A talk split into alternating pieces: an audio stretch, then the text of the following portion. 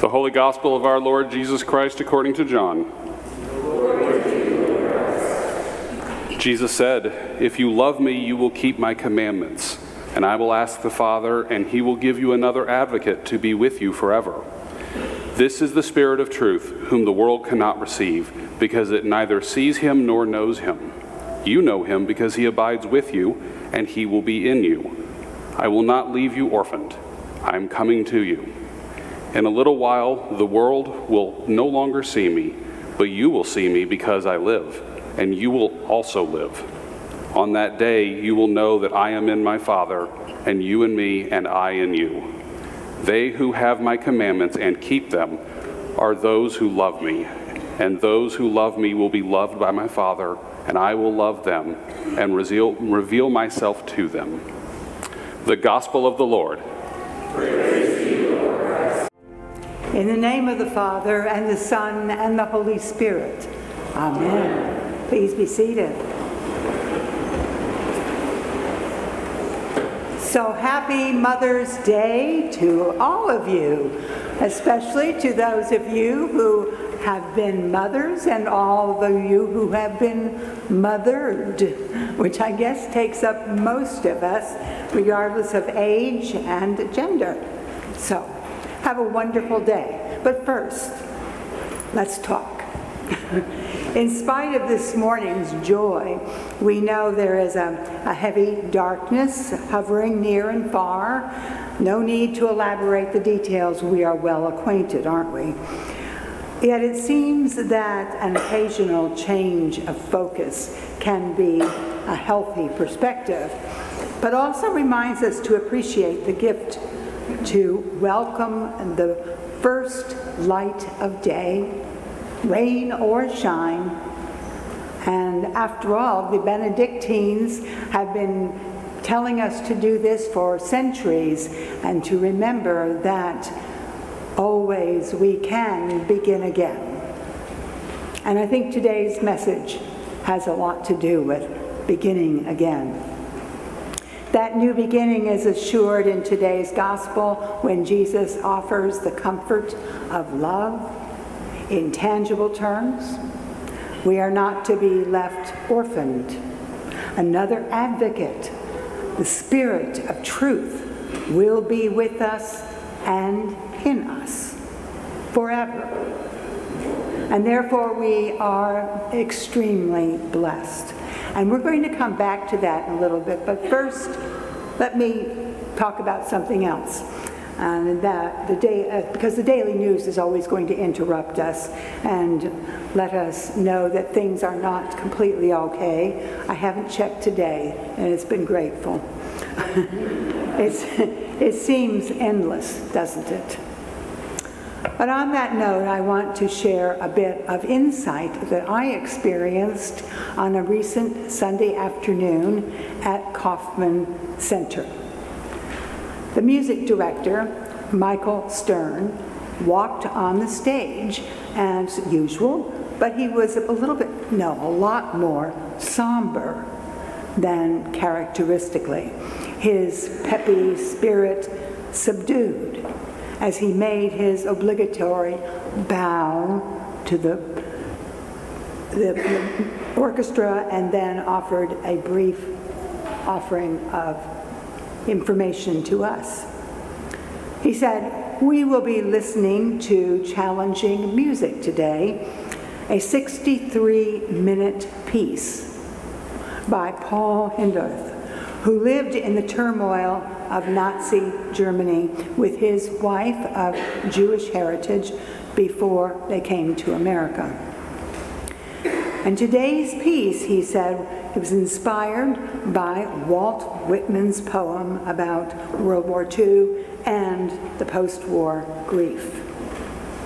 The name of the poem, by the way, is When Lilacs Last in the Dooryard Bloomed. You may be familiar with that.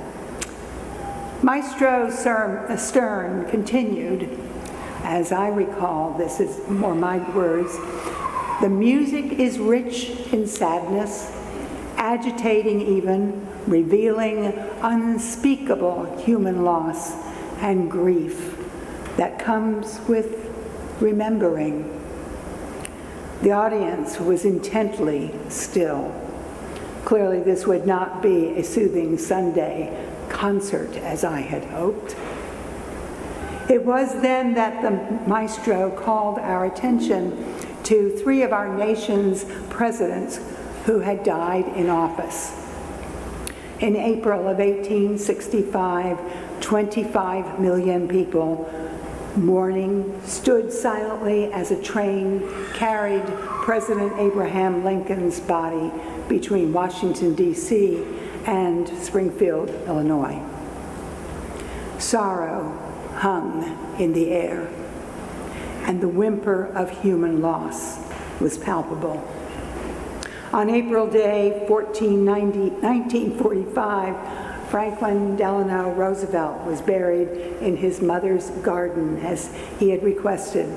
But it took thousands of miles by train to get him there, and with each mile revealing crowds of mourners.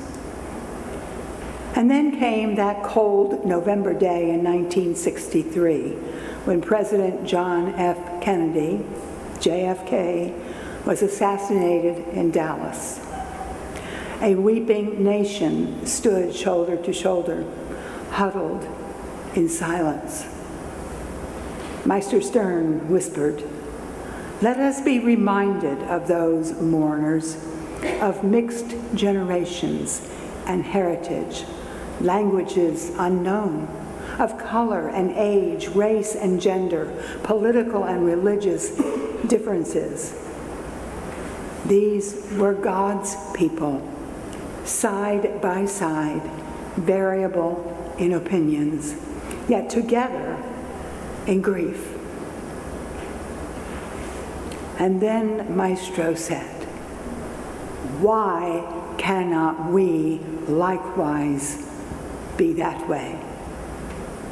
Why can we not stand together, even in disagreement, for the good of all?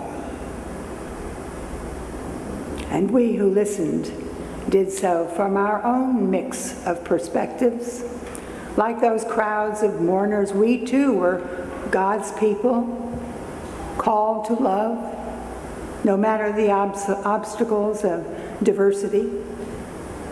And in the quiet hush that followed, a sense of connection for me was powerful.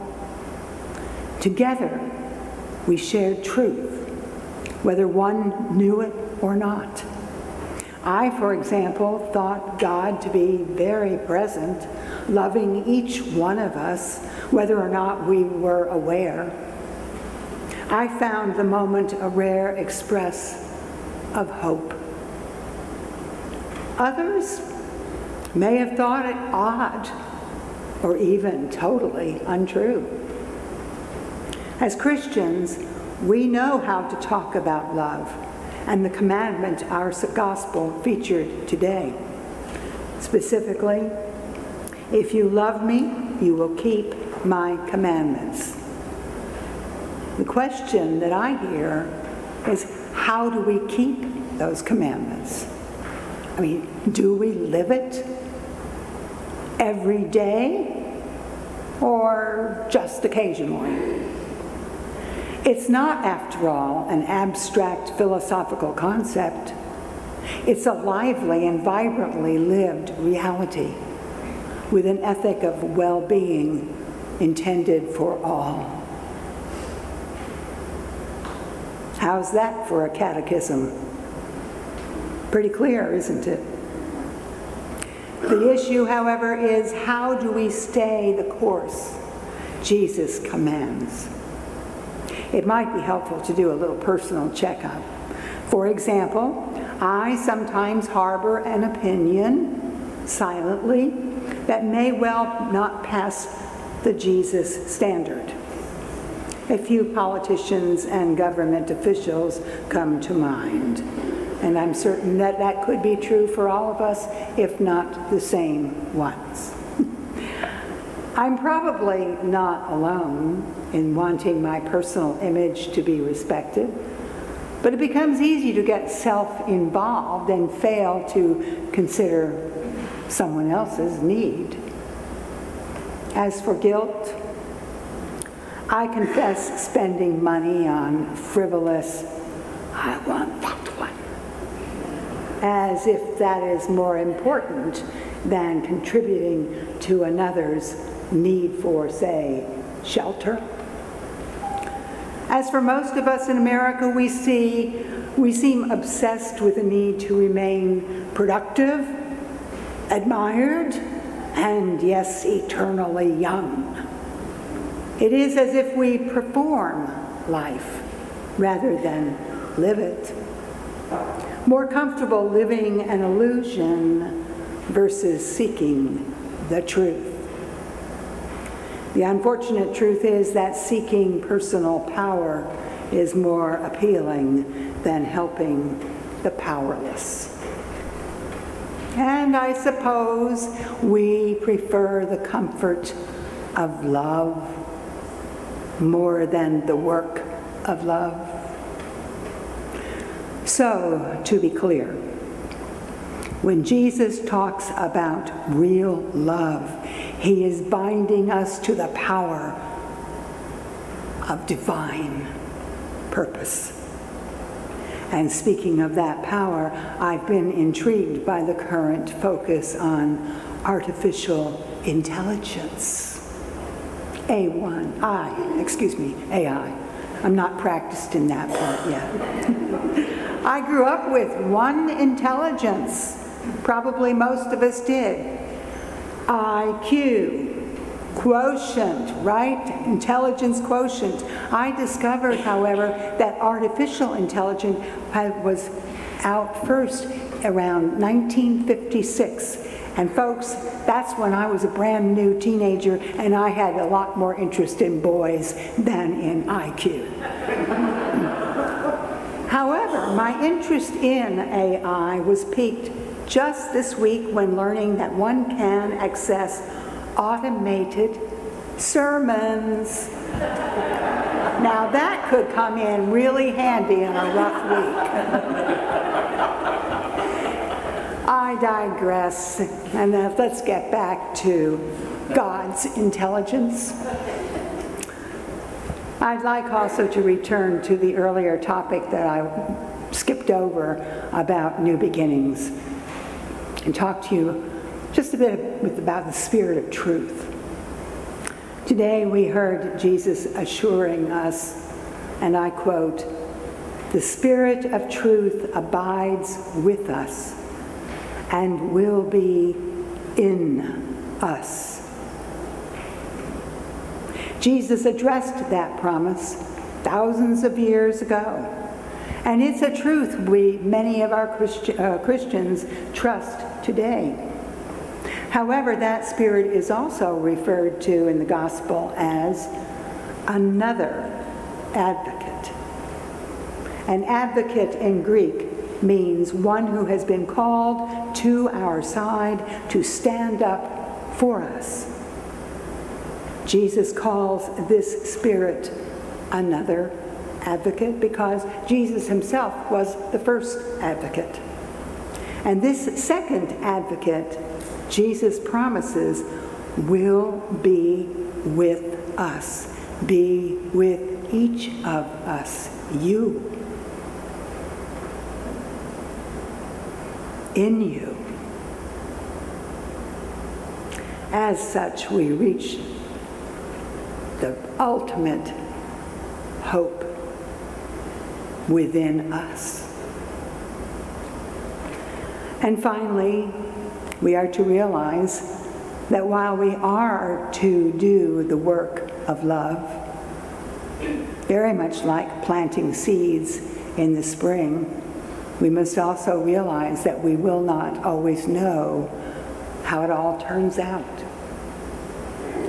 CBS 60 Minutes last Sunday provided its own take on such a learning.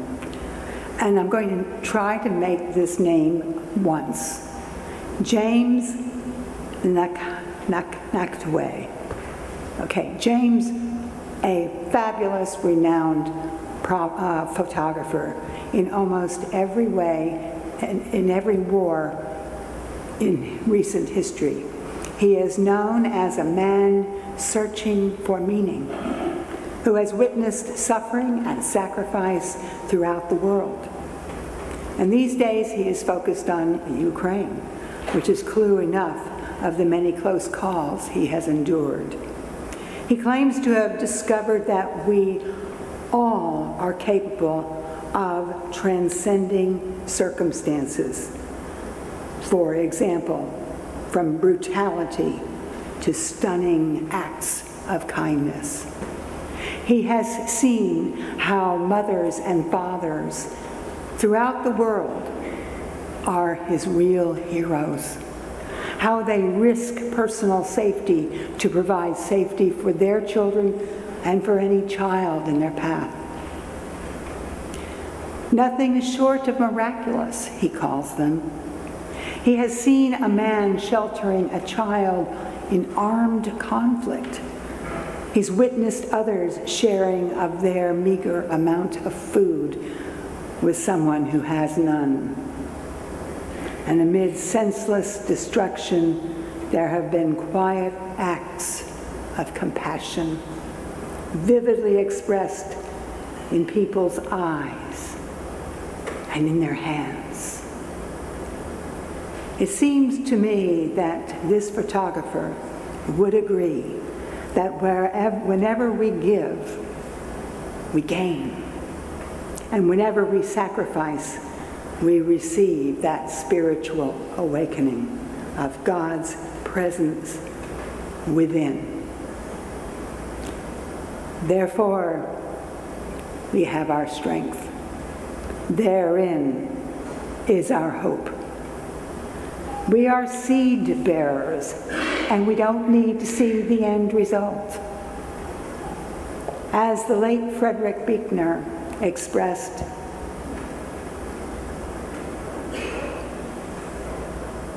I had to cross out some of this. I can find that the way and the truth and the light in all of those who walk before me. It's about how we live on the way with gratitude for life with Jesus and then to share that life with others. It's really quite simple, isn't it? And yet we always hesitate. Can I do that? I don't know. I'm really not trained. But we are not to worry about our performance. The Spirit within us has got our back.